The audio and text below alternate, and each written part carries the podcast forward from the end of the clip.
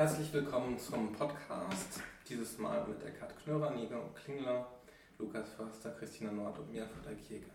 Wir sprechen heute über zwei japanische Filme und einen amerikanischen. Wir beginnen mit Tokyo Tribe von Sion Sono, sprechen dann über Still the Water von Naomi Kawase und als letztes Magic Mike XXL von Gregory Jacobs mit Beteiligung von Steven Soderbergh, der keine Kinofilme als Regisseur mehr macht.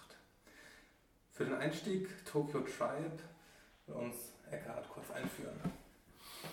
Ja, ich glaube, man muss nicht so viel sagen, man kann auch gar nicht so viel sagen, weil sich das erst im weiteren Gespräch klären wird, was das für ein Film ist. Das ist nämlich ein sehr, also ich habe sowas so noch nicht gesehen. Das ist ein Film, der auf einem Manga beruht, den ich nicht kenne, über den kann ich gar nichts sagen. Ähm, weiß nicht, ob den, sich da irgendjemand schlau gemacht hat. Ähm, der ist zwei Stunden volles Tempo.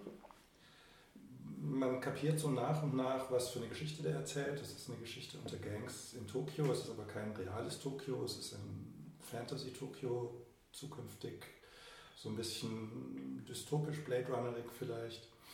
Und da gibt es so verschiedene Gangs, die sich bekämpfen und irgendwann steigt man auch gar nicht mehr so richtig durch, wer jetzt gerade wer ist, aber das spielt auch keine so richtig zentrale Rolle. Ähm, das hervorstechende formale Merkmal ist vermutlich, dass es im Prinzip ein Musical ist. Ähm, allerdings ist die Musik äh, japanischer Hip-Hop. Das heißt, die meisten Figuren ähm, brechen entweder in Hip-Hop aus oder äh, rappen sowieso die ganze Zeit. Manchmal tun sie es auch nicht. Es gibt da keine ganz klare Regel, aber es ist auf jeden Fall jederzeit möglich, dass, dass sie losrappen mit entsprechender Musik dazu. Das alles äh, ziemlich schlecht, also ziemlich trashig und billig.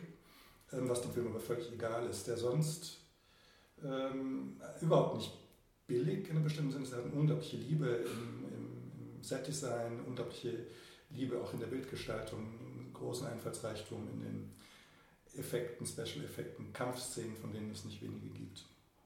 Ja, ich war total begeistert von dem Film. Ich war auch begeistert, vielleicht hat jemand irgendwie einsteigen, der nicht so begeistert war.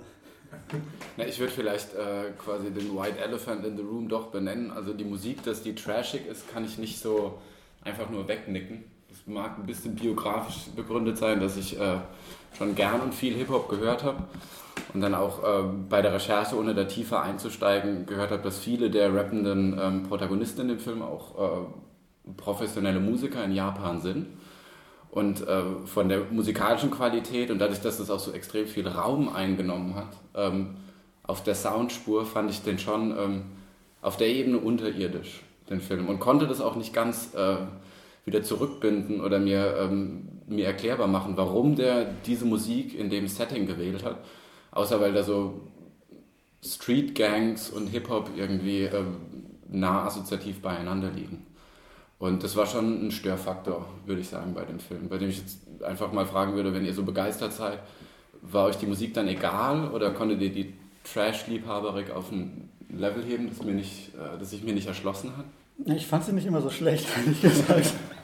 Also klar, das ist, vieles ist un, hört sich sehr unbeholfen an. Ähm, es ist auch extrem redundant in einzelnen, in einzelnen Teilen. Also äh, zwei Teile dieser Rapper-Gangs, die haben immer die, wieder, die ewig gleichen drei Zeilen, die es immer wieder wiederholen. Ähm, und klar, das ist auch alles mit so, mit so sehr redundanten Elektrobeats unterlegt, aber ich finde, es gibt schon irgendwie ein Interesse daran, wirklich sehr strange und sehr abgefahrene Sprachrhythmen nachzubilden.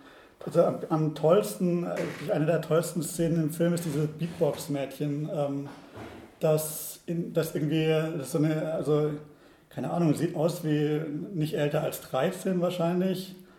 Ähm, sie tänzelt um so einen dieser Obergangster herum und ja, macht ihm Beatbox mit einem wirklich, wirklich unbeschreiblich, was für Laut, Laute die von sich gibt. Und also der Gangster schubst den irgendwann weg, aber lässt es auch erst mal zwei Minuten zu, was sie da macht. Also sie bekommt den Raum und kann da ihr Ding abziehen, was wirklich mit überhaupt nichts, äh, was man sich so vorstellt, unter... Äh, und der Hip-Hop kompatibel ist, äh, ja, irgendwie ein komisches kindliches Grunzen ist das eigentlich, dass sie da zwei Minuten lang irgendwie ausbreiten kann in dem Film.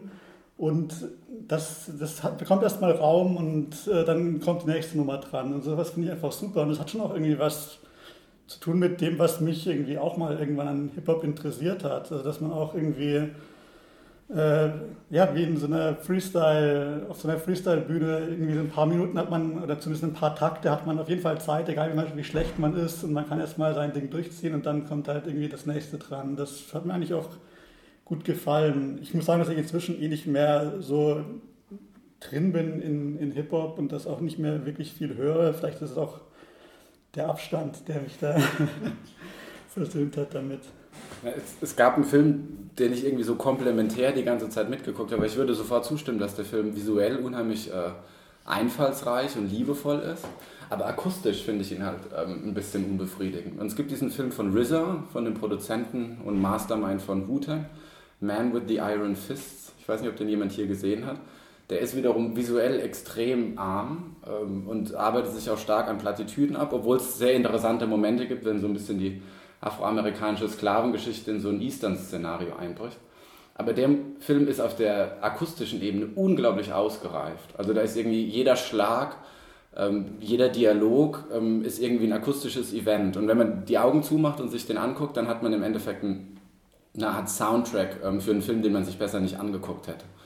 Und bei ähm, Tokyo Tribe hatte ich ein bisschen die gegenteilige Empfindung. Da hätte ich mich teilweise wirklich gefreut, wenn die Leute einfach, ähm, wenn nur die Beats erklungen hätten oder wenn einfach mehr ähm, Detailverliebtheit auch in die akustische Ebene gegossen worden wäre. Dann wäre das eine, dann wäre ich da, ähm, sagen wir mal, unproblematischer mit einem rein positiven Urteil.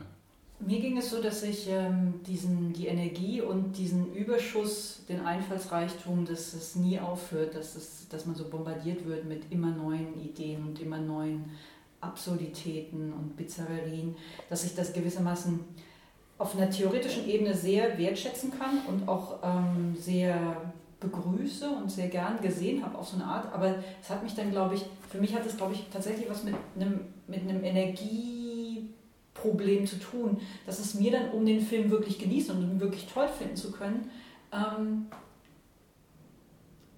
zu viel Energie war.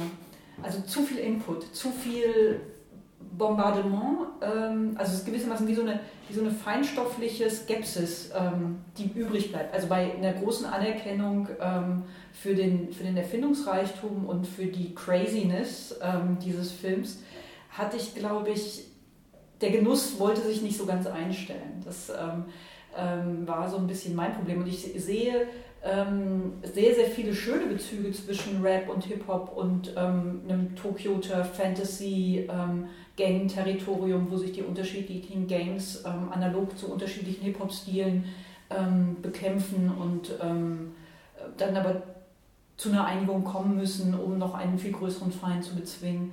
Ähm, ich fand das schon alles sehr, sehr reizvoll, aber wie gesagt auf einer eher theoretischen Ebene.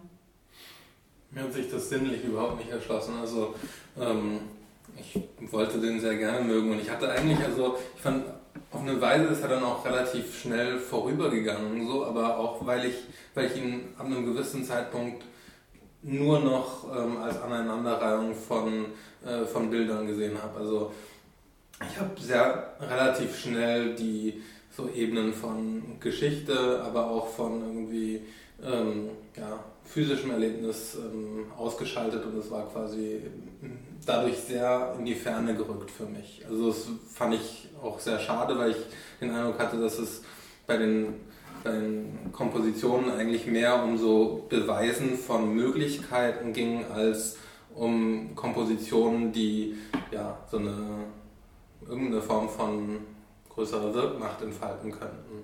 Also jedenfalls hat es das bei mir überhaupt nicht gekonnt. Fand ich irgendwie sehr schade. Also ich verstehe äh, Christinas Einwand sehr gut, weil ich dachte, mir würde es so gehen mit dem Film. Mir geht es bei Takashi Miike ziemlich oft so, dass die mhm. mich irgendwann tatsächlich anöden, weil sie nicht aufhören. Hier war es aber schon, dass jedes neue Szenario äh, wieder anders interessant war. Also dass, dass ich, es gab so gewiss, manchmal so ein bisschen Energieabfälle, wo ich dachte, okay, jetzt beginnt es sich zu wiederholen. Und dann kam aber wieder Sachen, wo ich dachte, nee, wie kommt da jetzt das? Und vor allem auch, weil er, weil er auch neue Figuren einführt. Und man weiß nicht genau, ob jetzt Sachen weitergeführt werden oder ob nicht einfach was weiteres, wenn was Neues eingeführt wird. Also auf der Ebene gibt es so ein, das ist nicht nur einfach Überraschung, sondern so ein ständiges Möglichsein von allem. Und Aber was meinst du mit so neuen Sachen, die reinkommen? Meinst du, meinst du auf einer, auf einer Plot-Ebene oder auf welcher Ebene? Ja, auch, auf, sagen, auch so- wie er so die, durch die Genres mehr ändert. Plötzlich ist da diese, diese Schlitzradturbine, Mhm. die, die aus, wirklich aus heiterem Himmel da in den Raum auftauchten, wo dann die Leute angesogen werden und, und in Blutspritzern, eigentlich sind es nur so Farbspritzer, äh, aufgehen. äh, aber das ist ja nichts, also sowas gibt es öfter, oder dieser, Mhm. dieser Stangenwald, wo auch diese Schlitzer sind. Aber dann gibt es eben auch Kampf, äh, Kampfeinlagen, die dann teilweise schon ziemlich toll, äh, sicher auch mit, Ja. mit ziemlich Ja. Wirework, ziemlich gut Ja. gemacht sind. Da ist, da ist schon auch sehr viel Liebe drin. Das ist schon interessant, dass tatsächlich auf der Musikebene eigentlich als einziges so, so, so ein ausgestellter Mangel an, an, an Sorgfalt und Liebe ist. Also sonst ist das Tempo natürlich hoch und das wird auf nichts so richtig Sorgfalt in so einem klassischen Sinne verwandt. Also, aber es ist toll, dass Musik, was in den Bildhintergründen ständig passiert. Da, da, da muss ein Riesenaufwand getrieben worden sein, das auch am Set ständig in Bewegung zu halten. Also insofern stimmt das, hat mich nur tatsächlich bei der Musik gar nicht gestört. Ich fand so einen Moment, das irgendwie so nicht meine volle Aufmerksamkeit fordert und trotzdem ständig anwesend ist, fand ich gar nicht schlecht in dem Film. Ja, ich ähm, muss auch sagen, dass das mit der Musik sich dann abgewetzt hat. Und ähm, also so, das war wirklich auch ein Seherlebnis, bei dem ähm, spätestens ab der Hälfte irgendwie immer mehr dieser Genuss ähm, bei mir Dominanz äh, bekommen hat. Eben durch dieses ständig Neue. Und dieses ständig Neue hat für mich auch viel damit zu tun, dass er inszenatorisch durch diesen viele Plansequenzen, die hochkomplex choreografiert zu sein scheinen, oder eben auf eine, auf eine kreative Art chaotisch. Das, äh, ich habe nur einmal gesehen, ähm, will ich mich jetzt nicht darauf festlegen. Aber zumindest was die Kameraarbeit angeht, hat der Film wirklich ständig neue Ideen produziert. Also ähm, der hat auch mal Staccato-Schnitt gehabt, ähm, der hat auch mal ähm, Einstellungen länger gehalten, aber er hat viel in, in so einem Fließgewicht gehabt, was, ähm, was mich doch begeistert hat. Ja, und ich fand zum Beispiel, Entschuldigung, wolltest du? Nee, nee. Die Eröffnungssequenz mit diesem, dass die Kamera erst an bestimmten Figuren dran ist und sich dann aber von denen löst und gewissermaßen so durch dieses Viertel gleitet, das ja ein Fantasieviertel ist und sich dann an unterschiedlichen Sachen ähm, festhält und unterschiedliche Dinge beobachtet und sie dann aber auch wieder fallen lässt und das aber alles in so einem, ähm, in so einem schönen Flow, ähm, in einer sehr raffinierten ähm, Sequenz. Das das finde ich schon alles einfach super grundsympathisch und alles. Also ähm, wie gesagt, ähm, ich kann das alles sehr, sehr gut anerkennen ähm, als eine tolle Leistung und dann auch dieser Geschichtenreichtum, was da alles aufgerufen wird. Ähm, also diese Geschichte mit ähm, der Tochter, die dem Vater entflohen ist, weil sie weiß, dass sie als Jungfrau geopfert werden wird und solche Geschichten. Das ist doch irre. Ähm, und davon so ganz viel und immer mehr und immer mehr, wie so ein Füllhorn. Ähm, und ähm, aber trotzdem, wie gesagt, das hat sich, es war nicht ganz angesteckt, nicht ganz infiziert. Es gibt ja vielleicht noch ein Detail in dieser ersten Einstellung, ist ja auch, also gegen Ende der ersten Einstellung kommt tatsächlich eine ähm, Texteinblendung, ich glaube zehn Minuten später oder sowas, also mitten in der Einstellung.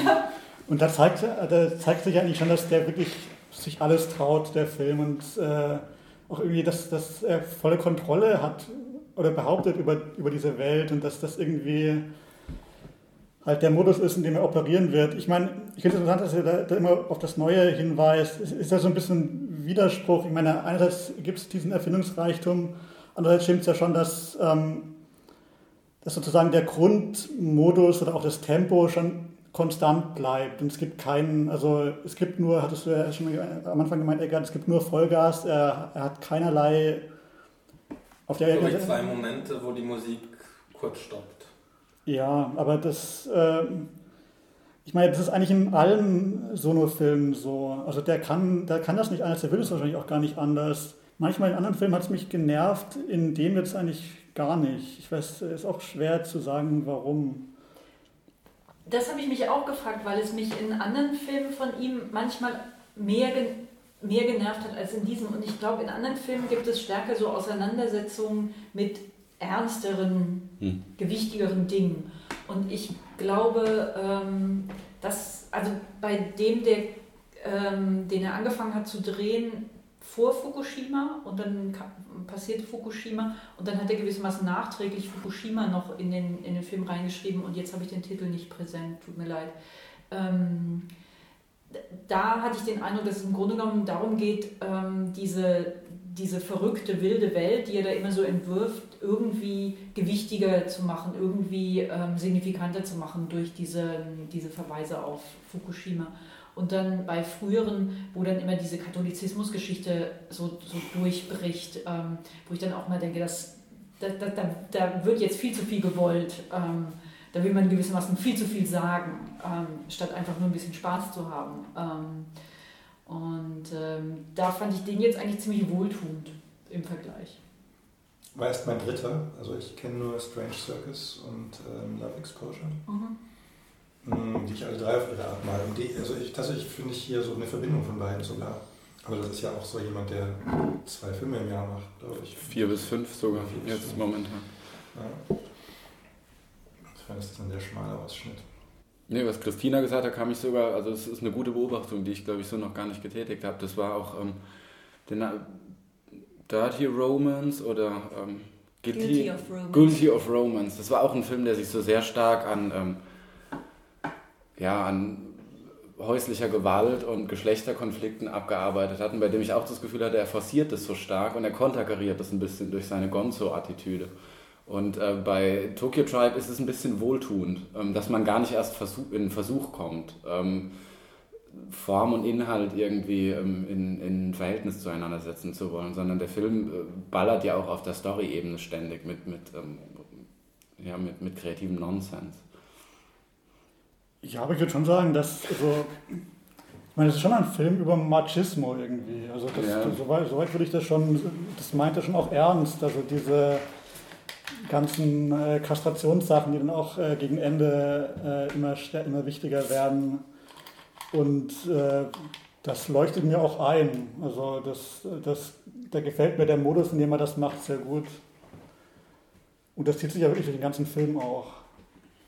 Also ich meine, wenn man sagt, dass er voll powert, es ist ja tatsächlich kein machistisches Powern, also auf der, also auf der Filmebene, würde ich sagen. Mhm. Also auch, weil es so mit so, mit so, so Abweichungslust hat und, und äh, sich auf nichts festlegt und auch wirklich keine spinnerte Idee äh, aus dem Weg geht. Also das schon echt immer wieder, immer wieder in den Kopf geschüttelt. Ja, ich glaube, um so einen Wunscherfüllungsfilm für 15-jährige Teenager, männliche 15-jährige Teenager zu sein, bräuchte es einfach einen geradlinigeren Plot, ähm, hm. der dann klare Figurenzuweisungen vornimmt, dass irgendwie klarer ist, ich kann mich mit dem und dem identifizieren und äh, dann bin ich gewissermaßen der starke, potente. Und das passiert hier ja überhaupt nicht. Mit wem wollte man sich da identifizieren, außer vielleicht mit ähm, dem, der jungen Frau, deren Vater sie ja, gerne ähm, opfern würde. Ähm, ja, und zwischendurch gibt es ja immer so einen kurzen, ich dachte mir, ja, eigentlich müsste Tarantino vor Night wirklich im Boden versinken angesichts dieses Films. Da gibt es so eine kurze Kill, Kill Bill-Anspielung, ohne dass er jetzt irgendwie in diesen Anspielungsmodus, ich glaube, keine weitere so eindeutige. Sie hat das Kostüm an. Genau, da wird auch noch gesagt, genau, Bruce Kill Bill. Und sie sagt dann, nee, nee, ich bin Bruce, ich bin Bruce. Ja, ja, ja. Das ist, Entschuldigung, ganz kurz, das ist natürlich auch interessant, in so einem ähm, Zitate mhm. ähm, Overkill, dann auf sowas wie dem Richt, also gewissermaßen dem, dem Original, der Originalquelle, das muss es sein. Die anderen, die nachher zählen nicht. Das ist die Originalquelle. Das ist natürlich auch ein Widerspruch. Aber das war als kleines Aside. Ich meine, ich, weil du am Anfang auf dieses Manga zu sprechen kamst, ich, ich kenne es auch nicht. Bei mir kam es manchmal so vor, als äh, als würde Sono da fast irgendwie so ein bisschen gegen das auch aninszenieren, was da noch an manchen, also was in manchen Aspekten der Geschichte so drinsteckt. Zum Beispiel gibt es ja, es gibt ja irgendwie, also es gibt verschiedene Tribes in Tokio und die sind aber, also glaube ich zumindest von der Storyanlage ursprünglich nicht irgendwie gleichwertig, sondern es gibt schon einen, der irgendwie auf der guten Seite steht und mhm. die anderen sind irgendwie so die wilden, bösartigen eher. Aber irgendwie, das ist etwas, was irgendwie in dem Film überhaupt nicht passt oder so. Also dieser gute, äh, pseudo-gute Tribe, der, äh, der wird auch, glaube ich, an einigen Stellen wirklich irgendwie so, so hinterrücks ein bisschen desavouiert. Zum Beispiel gibt es so einen, so, so ein bisschen Storyteller, Erzähler, der, der diese Story manchmal, der die Geschichte manchmal durch seine Nacherzählung vorantreibt. Und der auch, glaube ich, zu, dieser, dieser, zu diesem sozusagen guten Gang gehört und irgendwie einer seiner ersten Reime ist gleich irgendwie so offen homophob und ich, ich finde schon, dass das irgendwie auch ähm, dazu gehört, also die, diese Idee, dass es nicht diesen einen Rückzugsort gibt, wo dann irgendwie so die relaxten Rapper rumhängen und sich in der Welt gut gehen lassen. Und äh, dieses Refugium, das irgendwie, glaube ich, in dieser, also könnte ich mir vorstellen, in, dem, in, dem, in der Comicvorlage angelegt ist, das wird von ihm auch völlig ähm, untergraben. Das, also solche Sachen haben mich schon auch interessiert, obwohl natürlich die, das kein Film ist, der irgendwie über seine Story im engeren Sinne funktioniert. Naja, ich weiß nicht, ob es völlig untergraben wird. Also dürfen wir ja spoilern eigentlich? Oder ist das verboten? Auch bei den Filmen, glaube ich. Ja. Kann man das spoilern? Also am, am, Ende des Films, ohne das jetzt allzu sehr ins Detail zu gehen, steht ja so eine große Blockparty, bei der alle Gangs quasi zusammen einen, einen, einen Song machen. Und der wird anmoderiert von einem dieser Guten, sozusagen der Skaterboy. Habe ich übrigens genauso, äh, ich glaube, der wird auch geskatet bei der Einführungsszene, ich bin gerade nicht sicher. Und, und dieses Moment, dass quasi die, die, die verschiedenen Tribes, die eh schwer voneinander zu unterscheiden sind und in verschiedenen äh, Konstellationen relativ früh schon kollaborieren, am Ende haben die dann quasi eine große Blockparty und feiern dann gemeinsam. Und ähm, da, da hatte ich schon das Gefühl, dass quasi dieses integrierende Moment, dass diese eine Gang wird ja auch eingeführt als die, die keinen eigenen Style, kein eigenes Territorium hat, aber dafür mit allen anderen Gangs kann. Das, ähm, das hat er schon so ein bisschen als Utopie.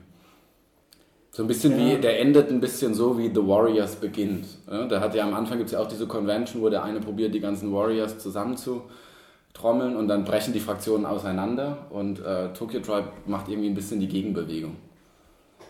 Ja, ich hatte nicht den Eindruck, also zumindest ästhetisch machte das, glaube ich, nicht. Also es ist eher das, finde ich, dass die Widersprüche, dass, dass äh, auch das, das also Individuelle, das, das Strange einfach, einfach irgendwie übertrieben wird und einfach noch. Es gibt auch eine Montage am Ende natürlich. Also es wird irgendwie in einer Montage aufgehoben, aber das ist ja keine Montage, die die das irgendwie harmonisch synthetisiert, sondern eher so als ein, also so als ein, irgendeine Art von Zirkus auf Speed oder so. Und also nochmal zu diesem, äh, also die, zu diesem äh, guten Tribe, der eben vielleicht doch keiner ist. Es gibt ja dieses eine, der, der, ist auch sehr männlich geprägt, aber es gibt eine Frau und da gibt es eines dieser, dieser Songs ist dann irgendwie, dass die Frau zu, ihr, zu ihren Jungs geht und sagt, äh, jetzt, äh, und irgendwie von, ihr, von ihnen Bestätigung will, ja. Und, aber sie können das irgendwie nicht richtig, richtig bringen. Und äh, das finde ich auch ein, ein, toller, ein, toller, ein toller Moment in dem Film. Also dass, dass da irgendwie so diese, diese Welt auch wieder aufgebrochen wird. Aber das ist noch ein bisschen. Er mag auch seine Bösewichte viel zu gerne, oder? Also, die sind ja wirklich. Ja, die sind auch viel interessanter. Die sind viel interessanter, ja. Ach, dann gibt es noch diese ja. Eckhardt, mach du erst. Nee, das war eine, also äh, gibt auch ohne jeden mir einsichtigen Grund ähm, eine Händelarie, die zwischendurch von einer Frau immer mal wieder so angesungen wird. Wollte ich gerade. Ja, die, das ist die, ähm, die auch Lars von Trier in ähm, mhm. Antichrist benutzt. Ja, ähm, Lascha Dingsbums. Lascha Keyopian. Ja. Joe, weiß nicht genau. Ähm, ja. Die sehr prominent ist im Film. Ja, ja, weil kommt sie oft insistent bleibt. Ja. ja, kommt oft wieder. Ja, die Bad Guys sind noch einfach großartige Overactor, oder? Also gerade dieser ähm, Bupa, Bupa. Äh, das ist ja der von, äh, von Miikes, äh, wie heißt das schnell? Dead or Alive Trilogie. Ja, das ist schon lange her. Aber ja, der, der ist einfach unfassbar, wie der seine Untergebenen irgendwie, ja, sich auch irgendwie an sie ranschleimt und äh, ja, das ist ein, also ein völlig, ja, man kann nicht sagen, es ist, ist auch nicht degeneriert, also der ist einfach so gewachsen. da war nie irgendwie ein, ein äh, normaler Ursprung. Das ist, äh, hat, also ich meine, hat jemand eine Idee, in welcher in welchem Zeitraum der gedreht ist. Ich meine, das wie lange die Drehzeit, wie lange die Drehzeit war. Ja. Vermutlich gar nicht viel. Er scheint ja. ja vor allen Dingen im Studio entstanden zu sein. Ja, genau, außer dieser einen Szene in, äh, mit, mit dem Panzer, durch, wo er einen CGI-Panzer durch Shibuya fahren lässt. Die CGIs sind eh. Ja. Da ist es das, das Studio. Das ist wenigstens explizit trashig, ja. ja, es ist halt auch ein Film, der überhaupt keine Anstrengung unternimmt, irgendwie seine Brüche oder so zu kitten oder sein, ähm, sein, seine Verkleidungswut äh, äh, zu rechtfertigen, sondern der zieht sich einfach immer neue Kleider an und auch die CGIs sind einfach so markiert. Ich habe das Gefühl, die könnte man besser machen, ähm, ohne mehr Geld zu. Also die, die, die muten schon fast so an, als wären die absichtlich, ähm, so wie schlechte CGIs in den 90ern ausgesehen haben. Also auf jeden Fall war es ihm mindestens egal. Ja, mindestens egal. Ja. Okay, dann ähm, sprechen wir doch über Still the Water von Naomi Kawase. Und den führt Lukas ein. Ähm, ja, das ist natürlich ein äh, Tempowechsel, wie man sich krasser wie schwer vorstellen kann. Ähm, Still the Water äh, ist, ein, äh, ist ein Film, der spielt äh, fast komplett, bis auf eine Szene auf einer äh, kleinen Insel im Süden Japans. Ähm, den Namen habe ich leider vergessen. Es ist allerdings nicht Okinawa, sondern eine Insel. Amami. Amami. Also Amami Oshima. Amami Oshima, eine Insel zwischen ähm, Okinawa und Kyushu, glaube ich. Ähm, und der Film erzählt eine ja, Coming-of-Age-Liebesgeschichte. Ähm, also es gibt zwei jugendliche Hauptrollen. Äh, der Junge heißt Kaito. Ähm, der lebt mit seiner Mutter zusammen auf dieser Insel. Seine Mutter ähm, hat wechselnde Liebhaber. Der Vater wohnt in Tokio. Er besucht sie noch einmal in einer sehr schönen Szene. Ähm, die, seine, seine Mitschülerin, mit der er von Anfang an irgendwie zusammen ist, aber also das entwickelt sich mit der Zeit erst wirklich. Sie heißt Kyoko. Ähm, sie wohnt mit ihrer gesamten Familie, ist auch eine größere Familie über mehrere Generationen, auch auf dieser Insel. Und ja, eigentlich geht es schon fast durchgängig um diese Beziehung zwischen den beiden, also eingebettet in die jeweiligen familiären Umstände. Es beginnt damit, dass Kaito eine Leiche im Meer treiben sieht äh, und es sich nachher herausstellen wird, dass sie ähm, eben einer der Lieb, dass der, also dass der Tote einer der Liebhaber seiner Mutter war und also das bringt ihn ziemlich aus dem Konzept. Ähm, Kyoko, äh, ja, bei Kyoko gibt es eine Geschichte, dass ihre, ist es ihre Oma oder ihre Mutter? Ihre Mutter. Ihre Mutter stirbt. Ähm, das wird, also das nimmt auch relativ viel äh, Raum ein. Es ist eigentlich so, dass man auch sieht, dass die beiden sehr unterschiedlich mit, mit diesen Erlebnissen umgehen. Ja, das ist eigentlich so die Handlung. Ähm, der Film ist auch zwei Stunden lang und ähm, ja, er ist sehr langsam erzählt. Und ja, vielleicht kann ich jetzt mal fragen, was ihr von dem Film gehalten, gehalten habt. Also ich hätte tatsächlich die ähm, Geschichte zwischen Mutter und Tochter und dem Sterben der Mutter stärker im Zentrum gesehen. Also ich hätte ihn eher von daher erzählt als von der Liebesgeschichte. Also auch weil das, weil das so, der Film so ein, ähm, so, ein, so ein metaphysisches Gewicht hat, das sehr stark daher kommt und darüber auch viel erzählt. Was ich erst sehr mochte an dem Film und ich mochte ihn irgendwie immer weniger, äh, war die Ruhe und die große Aufmerksamkeit für die Natur und vor allem die Naturgeräusche, die er hat. Also das hat er am Anfang und das behält er aber auch die ganze Zeit. Ähm, und wo es mich erst ein bisschen dann immer stärker störte, war, dass er dann sehr schnell immer auf Musikeinblendung geht. Und das ist so eine ganz klassische Klavier- und Violinmusik. Ich habe immer versucht, da irgendwie eine Rechtfertigung zu finden, warum die sowas Klischeehaftes tut. Das ist mir letztlich nicht gelungen. Und letztlich fand ich schon, dass sie in eigentlich fast allen ihren Gesten immer so sehr schnell bei dem ist, was sie will. Ähm, Und das ging mir dann einfach zu schnell. Ich bin, glaube ich, ähnlich ambivalent.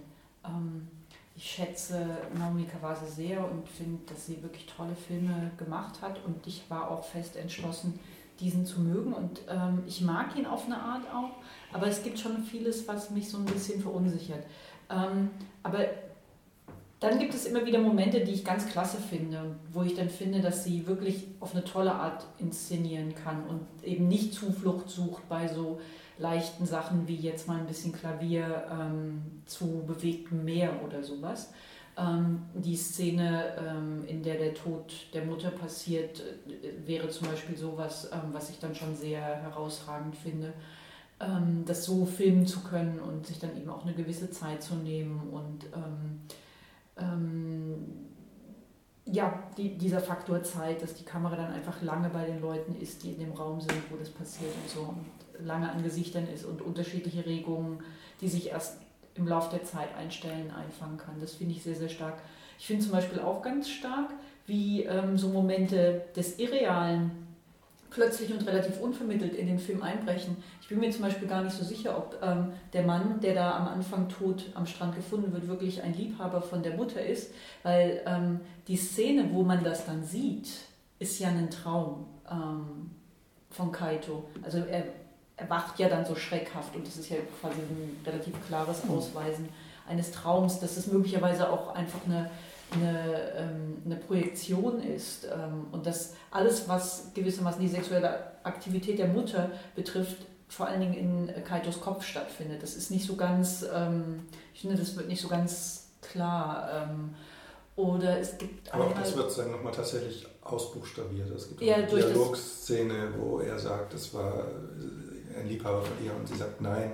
Aber also, das ist auch so ein bisschen das Problem, dass ja, ja, ja. alles dann nochmal so. Ähm, ich, ich fand es halt quasi so äh, hm. Äh, am Anfang, wenn man, ähm, wenn dieser, also wenn man diese Bilder sieht von der Frau, die verzweifelt und nackt ähm, am Strand ist und dem Mann, der irgendwie in den, ins Wasser reinrennt und dann diese Riesenwelle und dann taucht er nicht mehr auf und dann wieder die Frau und das Schreien und, und dann denkt man, aha, das ist passiert und dann gibt es halt relativ schnell auch eine Auflösung, nein, das ist nicht unbedingt passiert.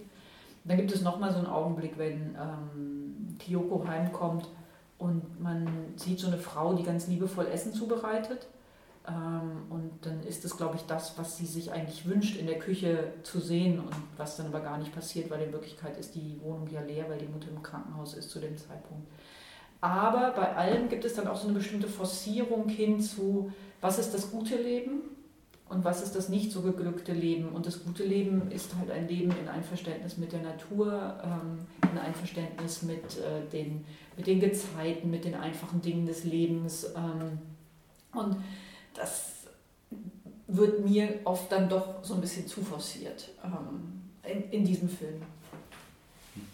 Also, ich habe vor allem Schwierigkeiten eigentlich mit diesen, ähm, ja, dann eigentlich, wenn es darum geht, dass sie sich gegenseitig Sachen erklären und wenn es um so äh, Geheimnisse der Mutter ähm, geht und um das Verhältnis irgendwie von Mutter und Vater, wenn er ähm, den Vater besuchen geht. Also wenn solche Sachen dann sehr stark explizit gemacht werden und irgendwie äh, in die Metaphern übersetzt werden. Das sind die Sachen, wo ich eher, die mich eher ein bisschen langweilen. Aber ich finde, dass der, also da gibt es schon eine Verbindung, wenn auch eine extrem lose zu ähm, Tokyo Tribe, dass, ähm, dass beide ähm, an, an vielen Stellen die Räume schon sehr interessant komponieren. Also dass man hat, äh, man hat bei, bei Naomi Kawase gibt es eins, äh, einzelne Momente, wo eben klar, es sind auch Klischeebilder und es ist auch viel Kitsch äh, mit der Natur, aber die das wird auch nicht einfach nur als Abbild gezeigt, sondern die wird schon irgendwie immer